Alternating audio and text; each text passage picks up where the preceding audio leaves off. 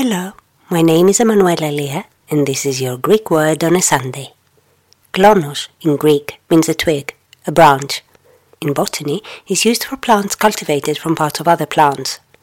In 1959, the scientific community started using the word to describe their work on genetic duplication.